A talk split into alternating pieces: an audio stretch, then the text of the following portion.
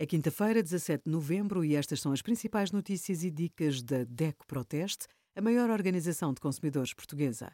Hoje, em DECO.proteste.pt, sugerimos o que fazer se perder a carteira com os documentos, declarar a herança em sete questões e os resultados do nosso teste a esquentadores. A partir de 2023, deixa de ser possível ter sala para fumadores num restaurante, café, bar ou discoteca se o estabelecimento não tiver pelo menos 100 metros quadrados de área destinada aos clientes ou um pé direito de 3 metros. O objetivo da medida é prevenir o tabagismo e proteger os não fumadores da exposição ao fumo ambiental do tabaco.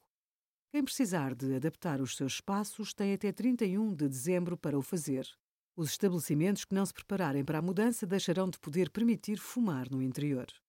Obrigada por acompanhar a DECO Proteste a contribuir para consumidores mais informados, participativos e exigentes. Visite o nosso site em deco.proteste.pt.